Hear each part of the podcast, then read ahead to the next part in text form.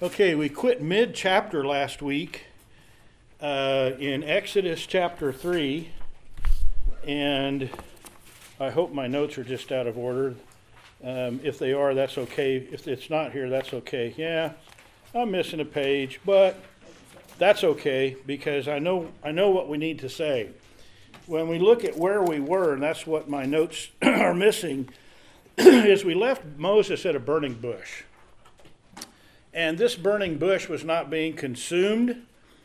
Moses was saw the bush while pasturing, but while pasturing the flock of his father-in-law Jethro, and he sees this burning bush and sees that it's not being consumed, and so he turns to look at it. He's he's amazed, but as he turns, God says, "Whoa!"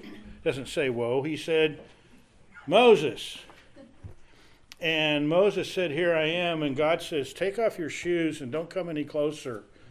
You are on holy ground. And so God is there in the midst of that burning bush. And we talked about the possibility of a Christophany as well as a theophany. And maybe it's the whole Trinity, but the presence of God is there. And um, in, the, in the course of all that, he identifies himself, God does, as the Father uh, the, the God of the fathers of Abraham, Isaac, and Jacob. And so Moses hid his face because he was afraid to look at God. And God basically said to Moses, I've seen the affliction of my people, and they uh, are, their cry is reaching me. They have evil taskmasters.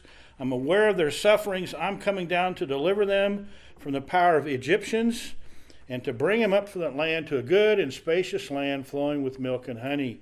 Going back to the promise of Abraham. And he talks about the people that were there where he was going to go. We, we looked at verses 10 through 12, which we'll briefly reread here, but well, let's just do that. Let's go over to Exodus chapter 3 and read verses 10 through 22, uh, which is the end of chapter 3. So we're going to look at the rest of the chapter and uh, looking for someone to be kind enough to read those for us. And the Lord said, I have seen, I have surely seen the up, oppression of my people who are in Egypt, and have heard their cry because of their taskmasters. For I know their sorrows. So I have come down to deliver them out of the head, hand of the Egyptian, and to bring them up to the land, to, the good in the large land, and to the land flowing with milk and honey, to, play, to the place of the Canaanites and the Hittites and the Amorites and the Perizzites and the Hittites and the Jebusites. Now therefore, behold, the cry of the children of Israel has come to me, and I have also seen the oppression with which the Egyptians are them. Come now, therefore, and I will send you to Pharaoh, that you may bring my people, the children of Israel, out of Egypt. But Moses said to God, Who am I that I should go to Pharaoh, and that I should bring the children of Israel out of Egypt? So he said, I will certainly be with you, and this shall be a sign to you that I have sent you. When you have brought the people out of Egypt, you, you shall serve God on this mountain. then Moses said to God, Indeed, when I come to the children of Israel, and I say to them, The God of your fathers has sent me to you, and they say to me, What is his name? What shall I say to him? And God said to Moses, I am who I am. And he said, Thus you shall say to the children of Israel, I am has sent me to you. Moreover, God said to Moses, Thus you shall say to the children of Israel, The Lord God of your fathers, the God of Abraham, the God of Isaac, and the God of Jacob, has sent me to you. This is my name forever, and this is my memorial to all generations. Go and gather the elders of Israel together and say to them, The Lord God of your fathers, of God of Abraham, of Isaac, and of Jacob, appeared to me, saying, I have surely visited you and seen what is done to you in Egypt. And I have said, I will bring you up out of the affliction of, Egypt to the land of Canaanites and Hittites and the Amorites and the Perizzites and the Hivitites and the Jebusites, to a land flowing with milk and honey.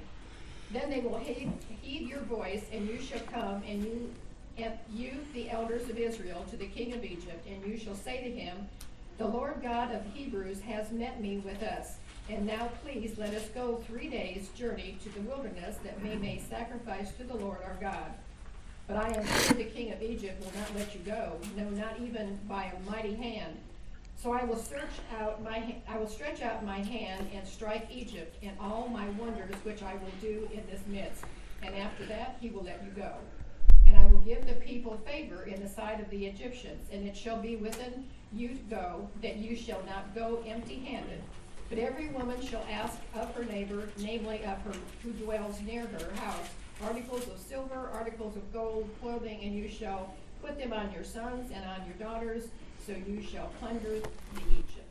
Okay, thank you. So when we look down at verse 10, um, we, we see that therefore is how it starts. Because I've come down, God says, I'm going to deal with their affliction. As a result, come now, I will send you to Pharaoh. Uh, and the purpose is given so that you can bring my people, the sons of Israel, out of Egypt. What did Moses say? Who am I? Who am I? Why? Do you have the right address? You know, who, who am I? What? Why are you with me? What? What? What makes me the right one to do this? And uh, is he got a little lack of confidence here? Yeah. He, he's a man in hiding. He's been hiding from Pharaoh for the time that he's been away, and so he he sees himself as a fugitive. And as a fugitive, you want me now to go back and confront him? He's the one with power. You can almost see Moses' thoughts grinding here. This, this doesn't sound like something I can expect to go well, both for the people of Israel as well as for myself. And so he's not, he's not convinced. As he's thinking about this, is it clear to you what Moses thinks are his resources should he go do that? What's he going to be looking to to be able to pull this off if he were to have considered doing it? Need an army. Well, I need an army, but that might be what he needs. But what does he think he's got? And the answer really is just himself. He's thinking only about what I can do. I mean, that's in his question. Who am I? You know, th- this is not set up for success. In verse 12, God answers, that was, by the way, his first refusal, his first objection to uh, God's request, God's orders for him. But God has an answer in verse 12 Certainly, I will be with you. Now, is that significant? Does it remind you of anybody we studied in Genesis? We talked about this last week a little bit. Reminds me of Joseph. Joseph was continually successful because God was with him. But um, God says, I'm going to be with you. You can count on it. It's certain. And then he says, here, here is a sign I'm going to give you of that certainty. And what's the sign that God says I'm giving you so you'll know that I am with you? It's there in verse 12. Worship on the mountain.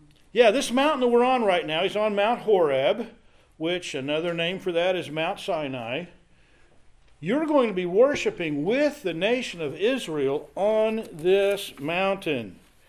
Well, that's a pretty good sized sign that that God is with him, but it's only going to occur after he's already done been through all of the getting the people out of Israel, right? So that kind of is like what's the now sign, but that doesn't come up. So do you think Moses is convinced yet? No. No. And so we are beginning to see that Moses is thinking only of the attributes he brings to this and lacks confidence. I mean, if you really had strong confidence in God, I don't mean in terms of like salvation or believing in God or what God can do, but the fact that God said, I will certainly be with you, Moses' response shows he lacks some confidence in what that really would mean. That statement by itself, and, and I think we would all be very much like Moses. I don't think any of us is going to be jumping with glee to go do some very difficult task like this, even if God said He was going to be with us. Just that simple statement.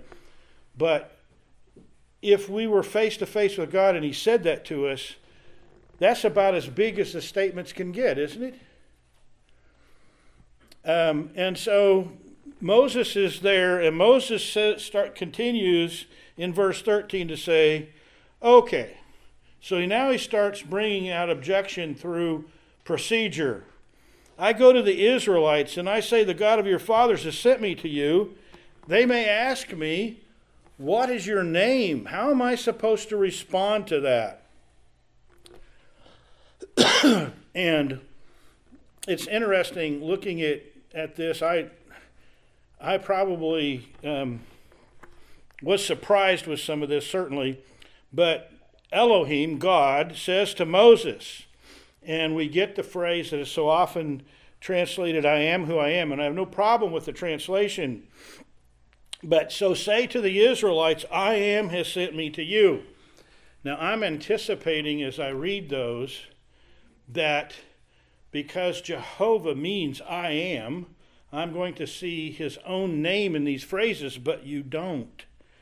Um, what you see is the verb that goes along with existence. So it's the meaning is there. It's it's right for us to understand this as God saying, "I'm the great I am," but the verbs that are used in the Hebrew, uh, and of course, when you start when you start translating to English and whatever, then some of these things aren't as clear.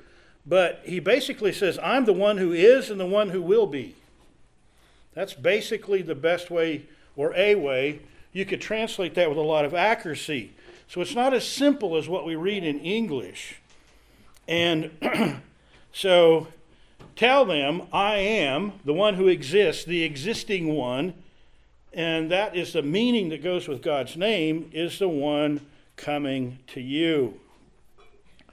By the way, if you want to think about the Christophany a little bit, go over to John 8:58. John 8:58. I better turn to that so I don't give you the wrong background. Make sure I'm where I think I am. I know I am, but Jesus said to them, Moses, assuredly I say to you, before Abraham was, I am. yeah, and Jesus is in a conversation with the Israelites, with the with the muckety mucks of the Jewish faith, and they're saying, "Well, I, wait a minute. Um, our, we, we, we follow we follow Abraham. And Jesus says, Well, before Abraham was, I am. Now, we got all kinds of language changes going on here. Uh, Jesus probably spoke this in Aramaic and then you put it in Greek. So if you want to try to line it up with the words back in Genesis or in Exodus, they're not going to line up, not in the same language. but sure enough, Jesus lines himself up with the I am statement. And so here is a possibility yet of this being a reference to Christ. So he says to Moses, Tell him I am sent you. And then he continues to say, You shall say to the, El- to the Israelites, The Lord, the God of your fathers, of Abraham, of Isaac, of Jacob, has sent me to you. This is my name forever, my memorial name to all generations. And here he says basically, I am Jehovah. and so Moses, that's who you need to be telling them has sent you, is the great God, the one that came to Abraham and gave the promises, the one that came to Isaac and continued the promises and continued to explain them, the one that came to Jacob and said, Not only are the promises true, but you can have confidence that I will make a great nation out of your people and move them as a great nation from Egypt back to the promised land, and you'll take it as a nation.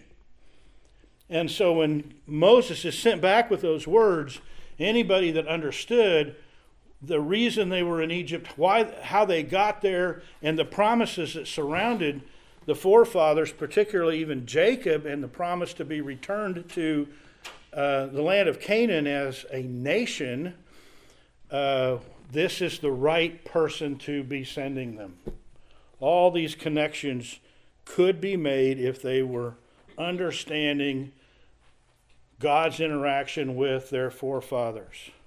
So in verse 16, he says, and again, he gives them the direction go, gather the elders, which is an interesting term, literally, gather the bearded ones, uh, which is their euphemism for elders.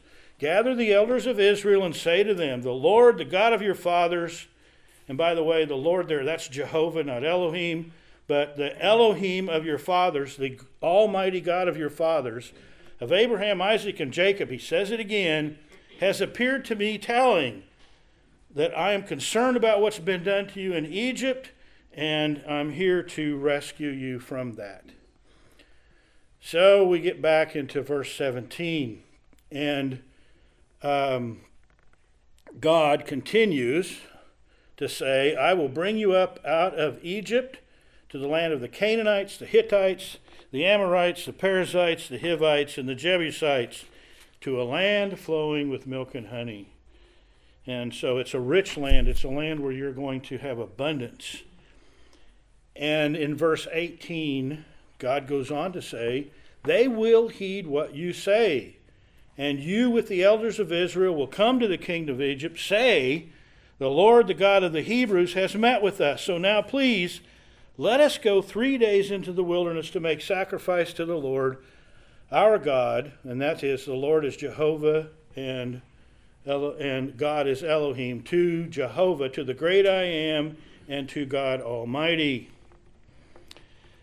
So, what are they claiming about God to the king if they did what he was at what God asked Moses to do here? What would they be saying to the king?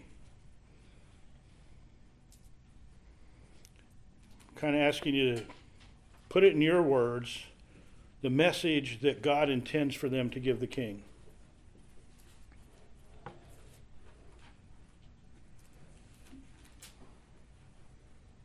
God told us to go three days journey to worship. Yeah, but let's back up one step. What came right before that? What are they to tell the king before that?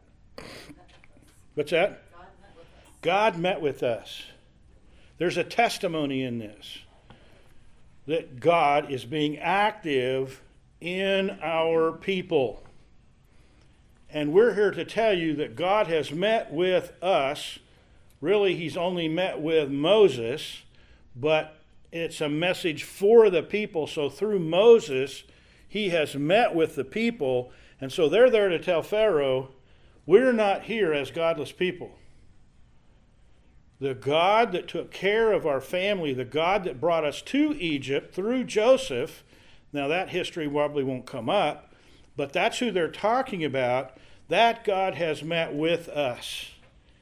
And as a result of that meeting, we are here to ask you for an opportunity to go three days into the wilderness so that we can worship God at His request. Now, is that really what God's going to ultimately do? Is just take him out three days for some worship time? So what's going on here? Is this a ruse? Is it is this a trick? We're going to go out. We're going to say we're going out three days, but we're just never coming back. I think they're just testing Pharaoh to see if he'll. Well, they don't. They aren't even. You're right in a way, but I would say they're even not even testing Pharaoh. They're all, all they're doing is laying out for Pharaoh what God says is going to happen, and he says he won't let you go. It really doesn't matter what they ask for at this point. This is the starting point for him to refuse them. And God says, I know he's not going to let you go, even under compulsion. So, this is the chance, this is where I will begin to stretch out my hand in verse 20, and I will strike Egypt with all my miracles. That's not a that's not something we should miss is that word all in there. I've got a I've got a bucket full of miracles here that I have set aside or I plan to do on Egypt and on the Pharaoh and specifically before it's done. And I'm going to do this in their land. And then they will let you go. So this first request certainly is not what you might call a throwaway request, but it's not a request where God is giving them any expectation that this request is going to be granted or even that this is the end point that they're trying for. It's just this is going to get things started so I can begin to show Pharaoh who I am. And after they let you go, as they're letting you go, maybe a better way of saying it. In verse 21, he says, I'm going to grant this people, the Israelites, favor in the eyes of the Egyptians. When you go, you will not be empty handed. That word favor there, is that really, does it mean that they're going to look with kindness and joy upon having Israelites for neighbors? No. It means they're going to get provisions. I mean, they're going to get concessions from these people in order to get them to go. So they're going to do things in your best interest so you will leave. And every woman can ask of a neighbor, and the woman of the house will give articles of silver, gold, and clothing. You'll put them on your children, your sons and daughters, and thus you will, what were the words? Plunder Egypt. They're going to take a lot of wealth out of the land of Egypt. God isn't just going to get them to the promised land, but He's going to transfer this wealth from them to the Israelites. And this is a very prosperous nation. They're, this is one of the times when Egypt is a very strong nation. They're, they're one of the major world powers. And so they're, they're wealthy, they have done well, and um, a lot of that wellness of their economy and so on continues probably to come out of the time of Joseph. I mean, he saved this nation from being wrecked due to a famine.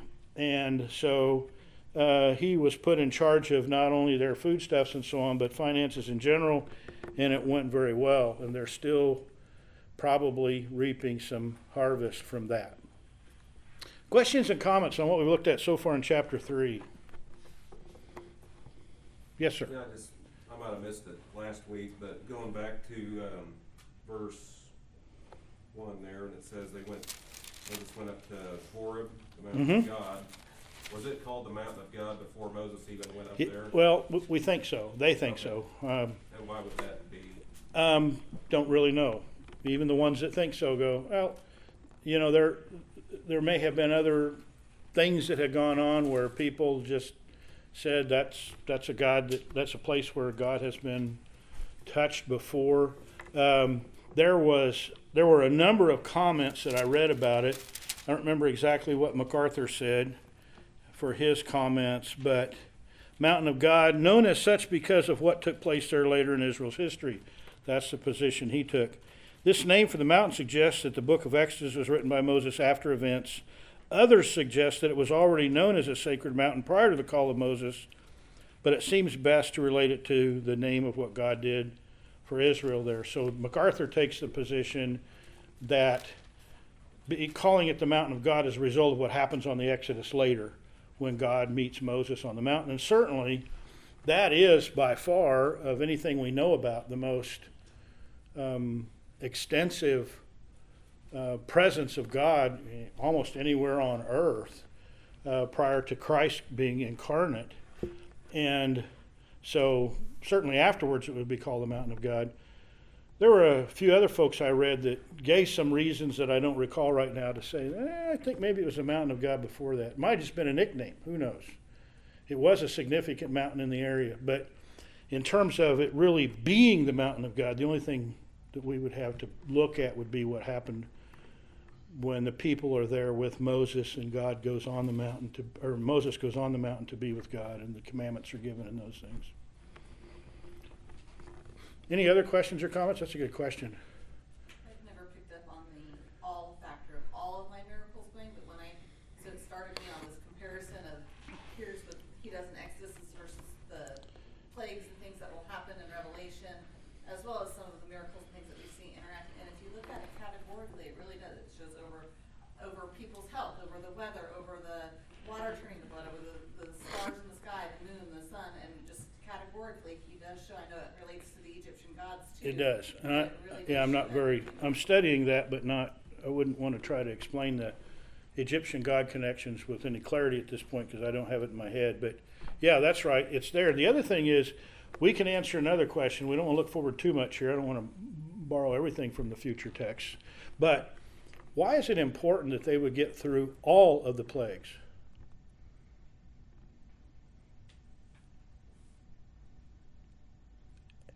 You know, you might wonder if you're reading through this why Pharaoh didn't respond to a previous plague.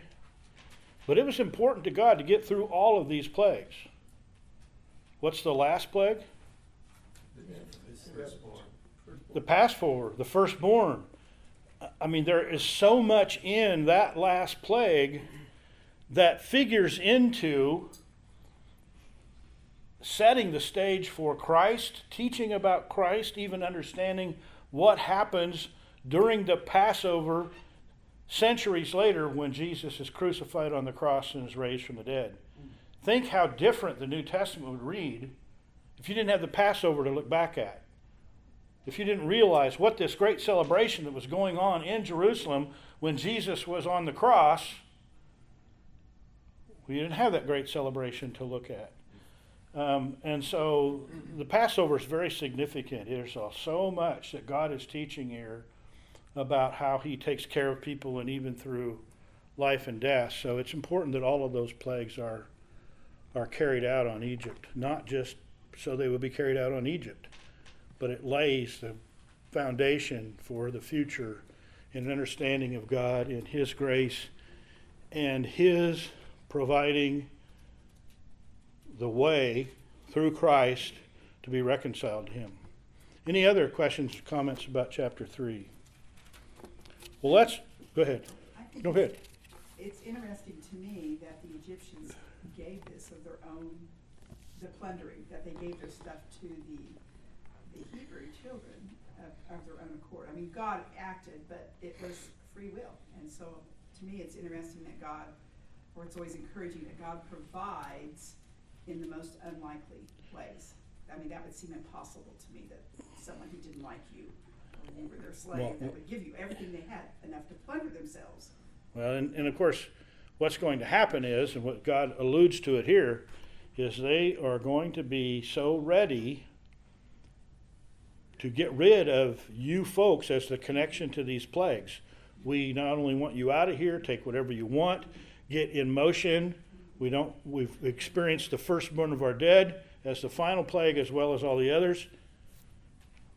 No price is too high to pay to have you guys gone. And so they do. Yes. Maybe also too, they, they had seen through the plagues, um, that Jewish were not touched at all. So Yeah. maybe we're looking favor, okay, so if they ask me for this he- he- thing, and maybe I get some favor and I don't get affected and the next plague or whatever it happened. Yeah. Yeah. I, well, there's certainly no question that are they trying to appease God? Are they trying to appease the Israelites? I mean, yeah, they they want these people to be on their way and be happy to be on their way so that we can get back to trying to have our Egyptian lives. Yep. Good good points. Well, let's look at Exodus 4, 1 through 13. Who will read that for us? Then Moses answered and said, But suppose they will not believe me or listen to my voice. Suppose they say, The Lord has not appeared to you. So the Lord said to them, What is it that in what is that in your hand? And he said, A rod. And he said, Cast it on the ground. So he cast it on the ground, and it became a serpent.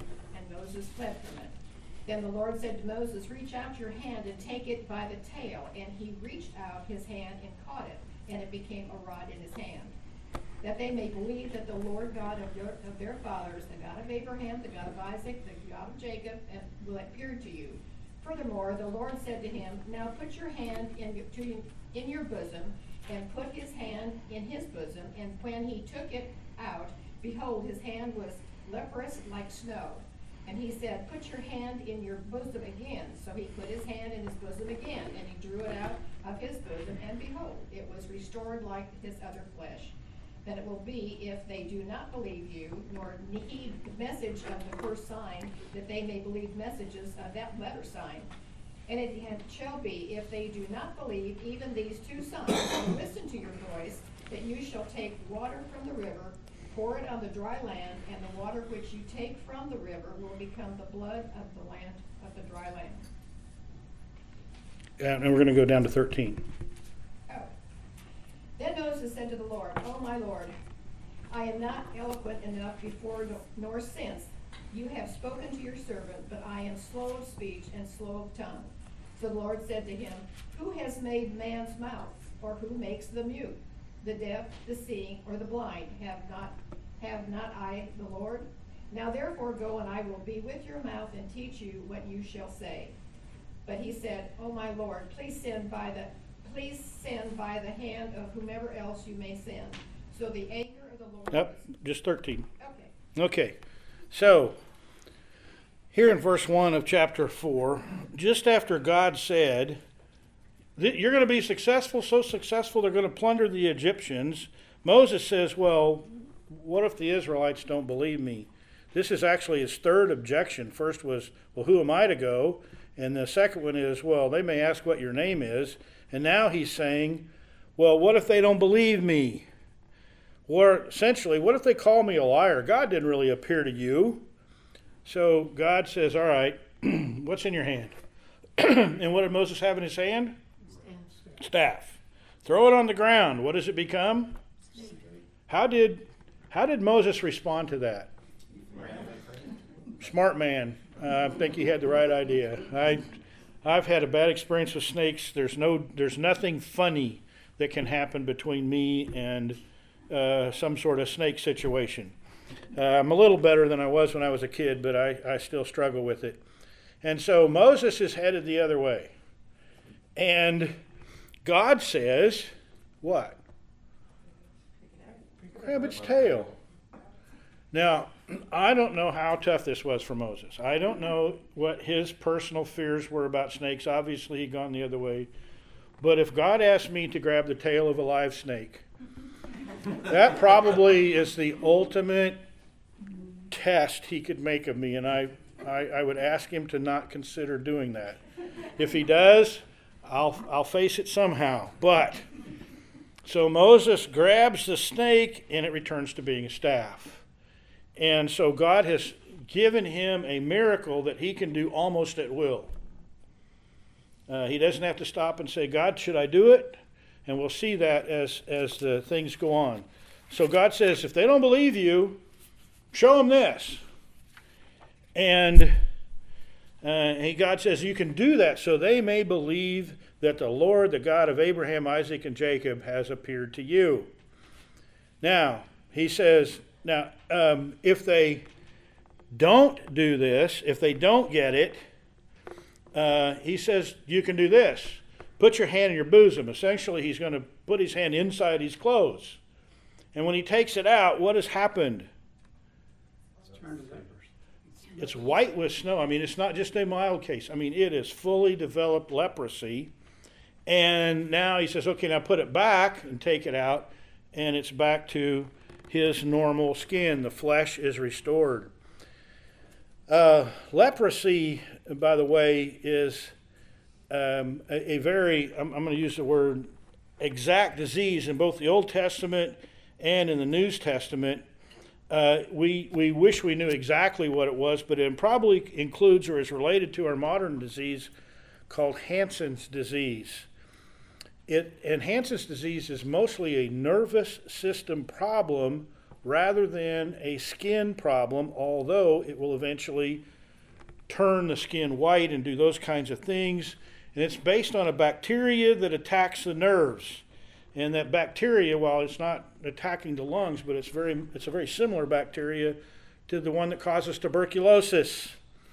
It's spread by skin and other contacts. It creates before it's done not only problems with the skin, but it will cause bones to distort, all kinds of problems, uh, including a loss of sensation at the skin. And that can mean you might burn yourself badly. You, you don't feel pain. And so you can have injuries. Even one of the problems with Hansen's disease is people like would start rubbing their nose and rub their nose clear off. It's kind of bad to say, but they can't tell they're rubbing their nose that hard and and so they, they can hurt themselves. It's painful, it's internal, it's chronic, and it's terminal. It's essentially a death sentence. So I'm trying to imagine Moses' thoughts. He says, Oh, you can do this. And he puts his hand in, takes it out. I mean, I don't think, to me, that would cause panic a little bit. But Moses is there taking orders, and God quickly says, or maybe not quickly, but not long after, says, okay, put it back, and it's restored again. I imagine there was a lot of sigh of relief when things were restored, but here's a couple of pretty significant miracles that God has given Moses. And God specifically says, what is the purpose of the miracles? And what is it? He was sent by God. that they will know that you have met with the God of the, your fathers of Abraham, Isaac, and Jacob. And this is not a new thing, is it? Or not an isolated thing, might be a better word. Go over to Hebrews 2 1 through 4. Hebrews 2 1 through 4.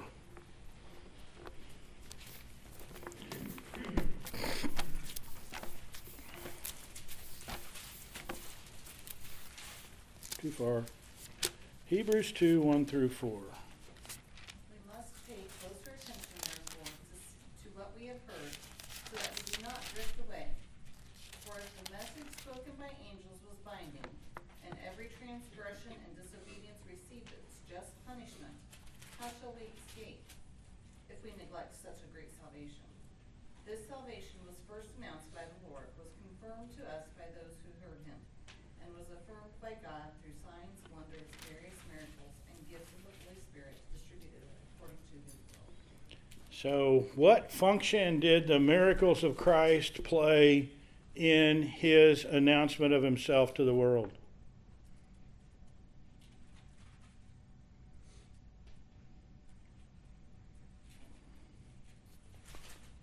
Go back to verse 4. It was first spoken through the Lord, and it was confirmed to us by those who heard. God also testified with them, both by signs and wonders, and by various miracles, and by gifts of the Holy Spirit according to his own will. This is how God, at the time of Christ, affirmed Jesus. Now, he did some direct things, which also were miraculous in, a, in, in one sense. Like at Christ's baptism, God spoke from heaven, This is my beloved Son, in whom I am well pleased. And other words that went along with that. And God did those things, but in terms of in the public, the purpose of the miracles was it was God's affirmation of Jesus himself being the Son of God here on earth and the mission to reconcile God and men. And so God is doing a similar thing with Moses.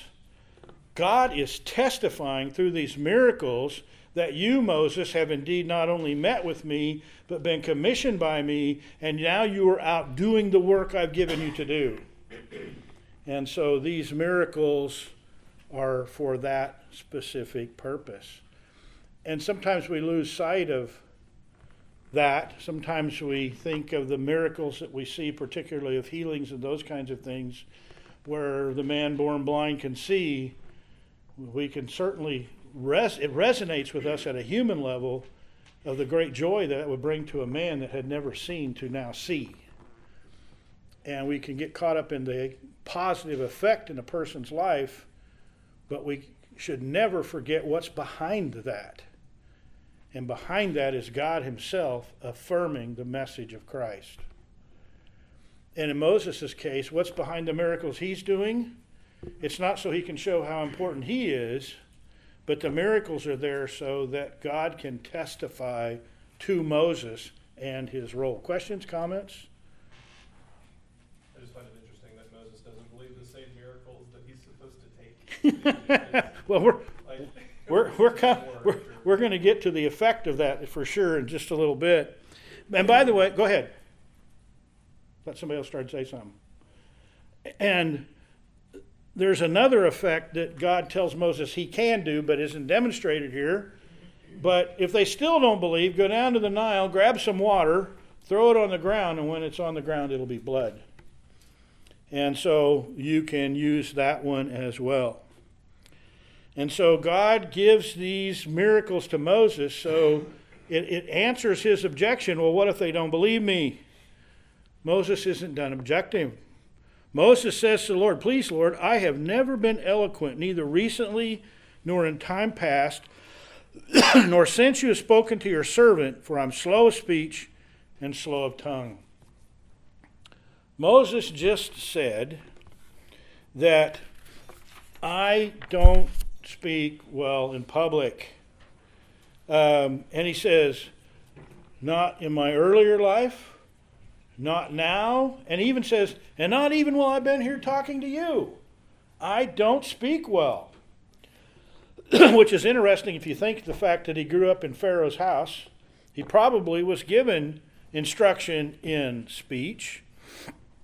And so he's, he's basically saying, I, I, can't, I can't communicate well enough to do this job.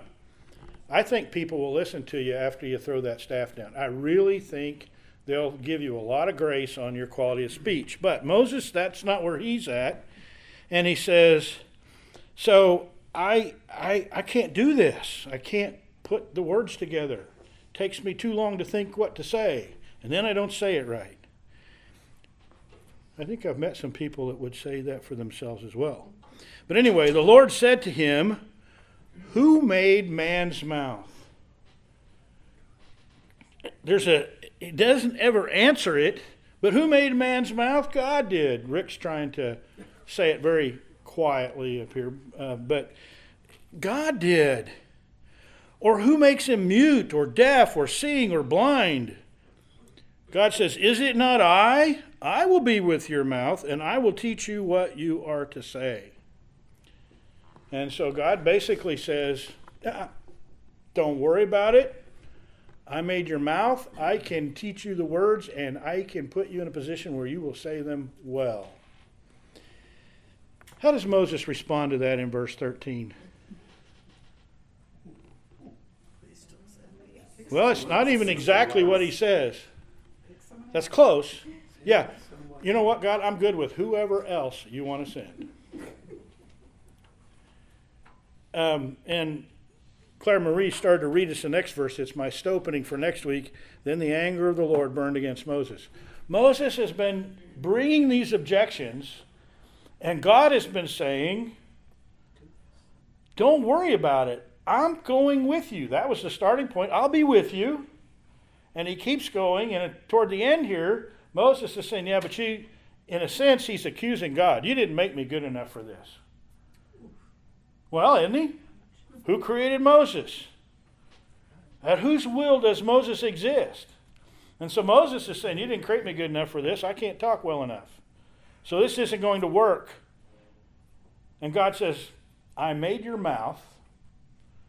I can I will teach you what to say, and I will enable your mouth to say it. And Moses doesn't even respond to that. He just says, I send whoever you want, except not me. And we can make fun of Moses. And I mean, in, in a sense, this is almost, if we take human nature out of it, if we just look at it, I mean, we're looking at it from many years later. We know the rest of the story to a great extent. this is almost unbelievable that a man would say he, he came across a burning bush that isn't being consumed.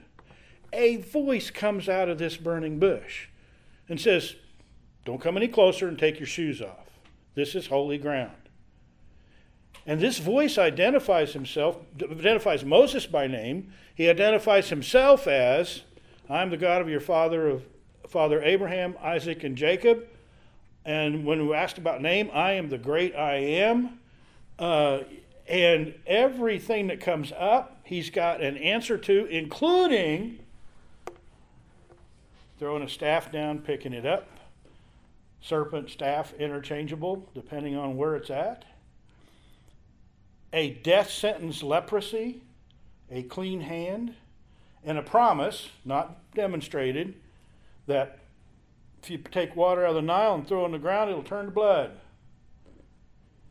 And a strong affirmation by God I made your mouth.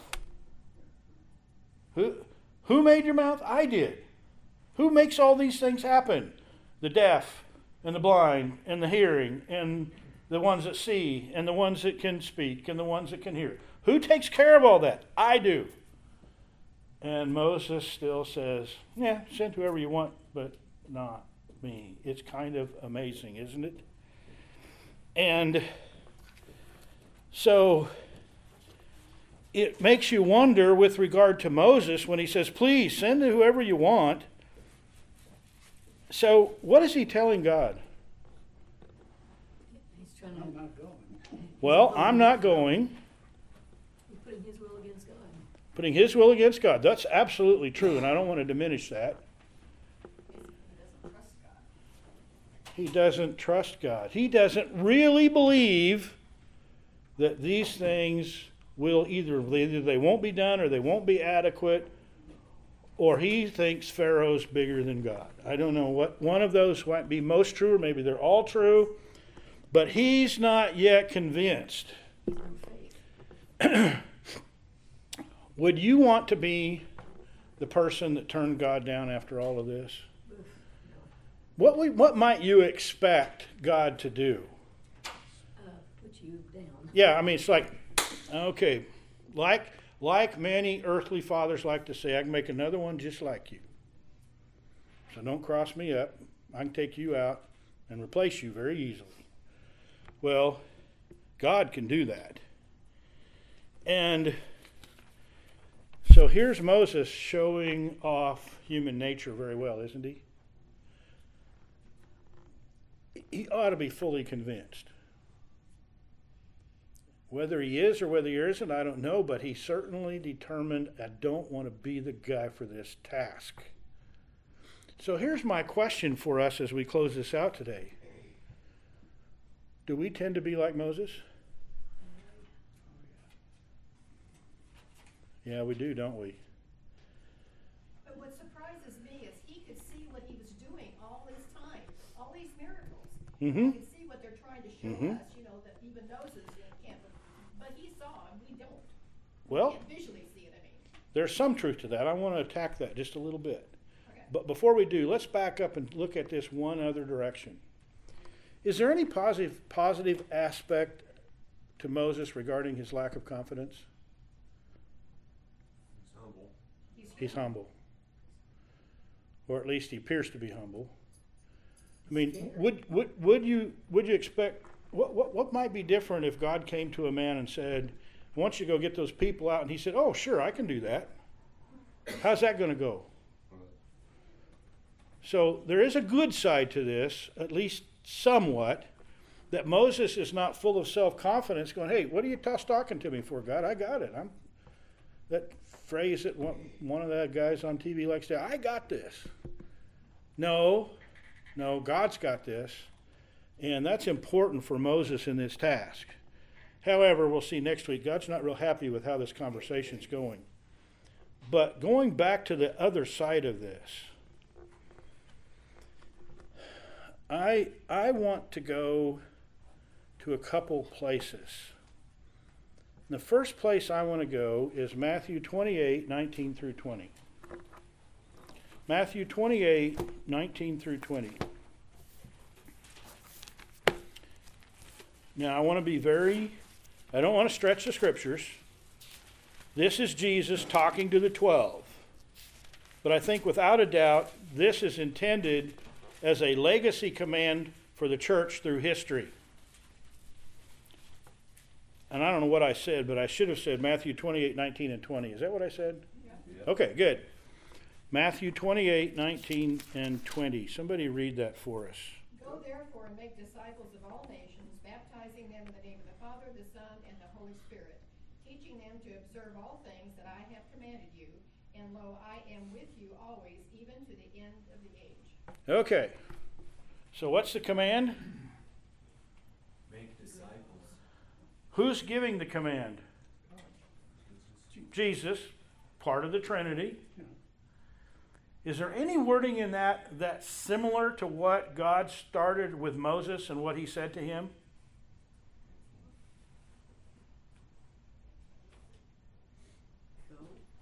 Well, go. There's another one. I am with you. And that's what God said to Moses at first when Moses was, Who am I? I'm going to be with you. That could have been enough for Moses if he'd really understood what that meant. And that could be enough for us to take away our fears and take away our self confidence as we go about living our lives as a testimony to Jesus Christ. Those moments when you hesitate, well, I'm not sure I'm ready. I don't know how this is going to go. Um, you know, I, I want to keep the friendship, and I want to kill the friendship. Right? You know, I can, I can continue to do this through encouraging our relationship, and maybe there's a better time, and we've got all these reasons, right? But Jesus said the same thing God did. I'm with you. Is it enough for us? It should have been enough for Moses. And then Claire Marie, though, did bring something up. And that was Moses got to see the miracles. Go to John 5 24.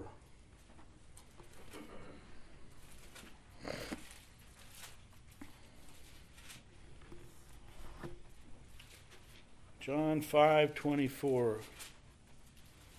Maybe I better turn to. I think I've got it memorized, but up here. I say to you, he who hears my word and believes in him who sent me has everlasting life, and shall not come into judgment, but has passed from death into life. Okay. Is that a miracle? Has it happened to you? This one's even stronger. Go over to 2 Corinthians 5:17.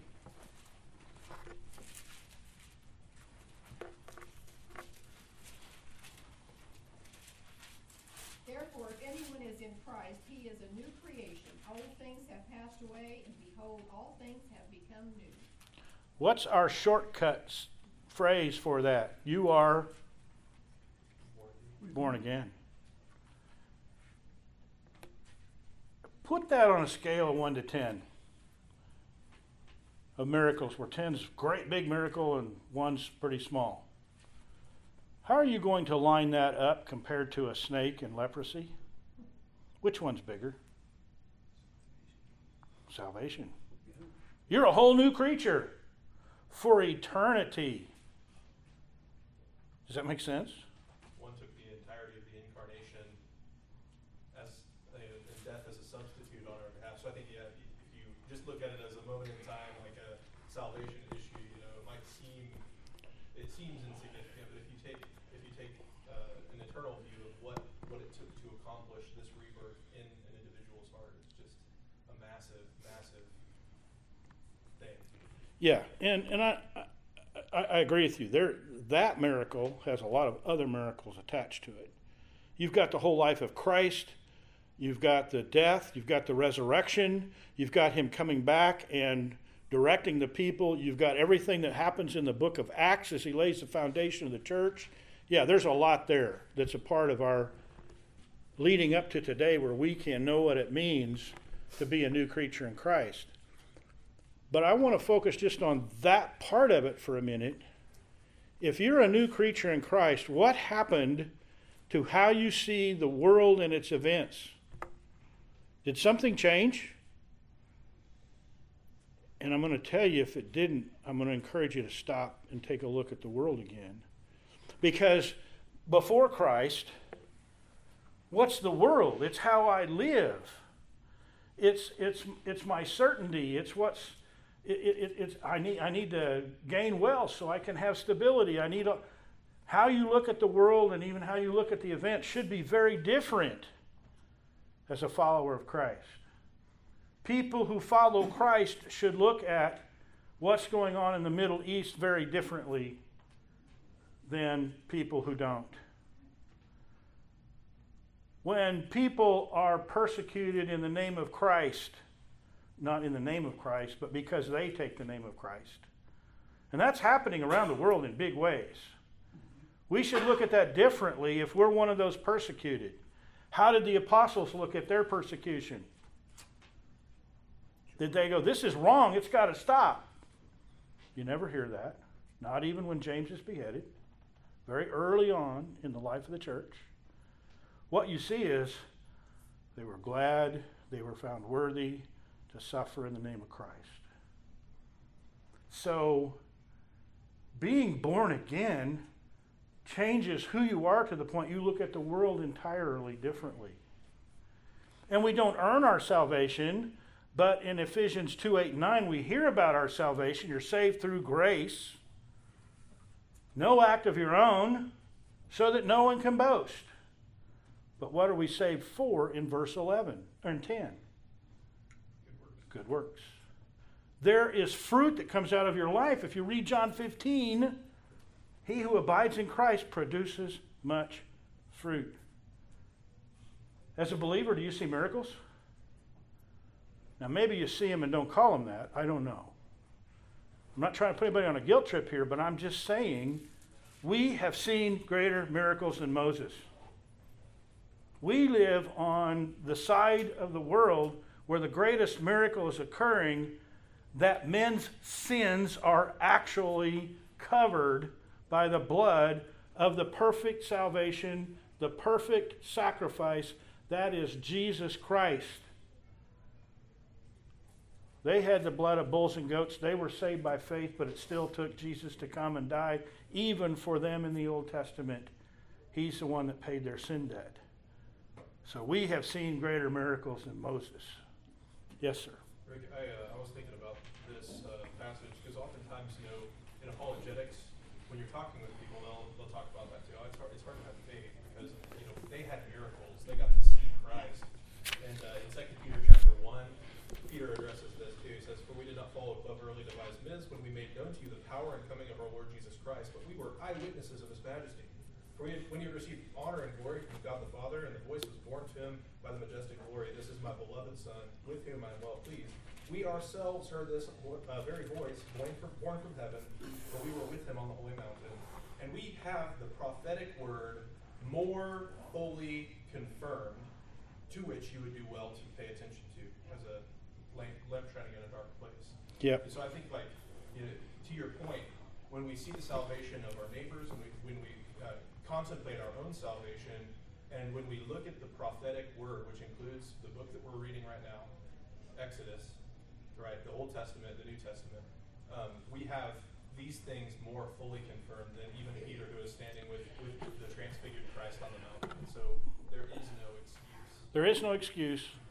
I, I- will acknowledge what Jesus acknowledged. And that was standing in front of Thomas when he and Thomas finally got together. Thomas said, I believe. He said, I got to touch it, but he didn't touch it. He just, as soon as he saw Jesus, the guy, I believe. And Jesus said, That's good that you believe. You believe because you have seen. Blessed are those who believe that have not seen. I think Jesus himself recognized there is a, a challenge to comprehending the miracles that we don't see with our eyes. But that challenge should not deter us from recognizing the miracle. And what is the miracle that the non believer will see today? That's you. So it is up to us to be the testifier to a world that God has commissioned us to go to, just as He commissioned Moses to go to Egypt to extract the Jews. We've been commissioned to go to the world around us, be the miracle they can see of the changed person, and testify about the source of that change is Jesus Christ. What else would you like to say? We've run a little bit over, but what else would you like to say? I just think sometimes we are hard on Moses, and as he saw these things and we stuff, we see miracles that God has provided for us and the changes in our lives, and yet how often do we go, well, you know, if I take gospel to my son, he's just gonna reject it, and he's gonna be mad, I'm gonna burn that bridge. If God looked to one of us and said, you go to the leader of Hamas and, and, you know, rescue those two hundred people for me and tell him the gospel and share it, I'm not even gonna get within fifty feet, I'm gonna have all sorts of objections that same way, even though if we very directly, like you guys have presented today, focus on what God has done for us, we know it's possible. If he told us to do it, we could have very well go and accomplish that. And yet, we still hesitate, just like Moses did. Yep, We it- fight that, just like he did. We're, we're no better. We're no better. And that's kind of the point I was making. But you know what? We need to work at being better. I mean, ultimately, Moses is going to come around, right? We better come around quickly, too. Anything else? More of a fear of man over fear of God. Yeah, that's, a, that's another good way to state it. Well, listen, I've kept you too long now. Thank you, and we'll pick it up again next week.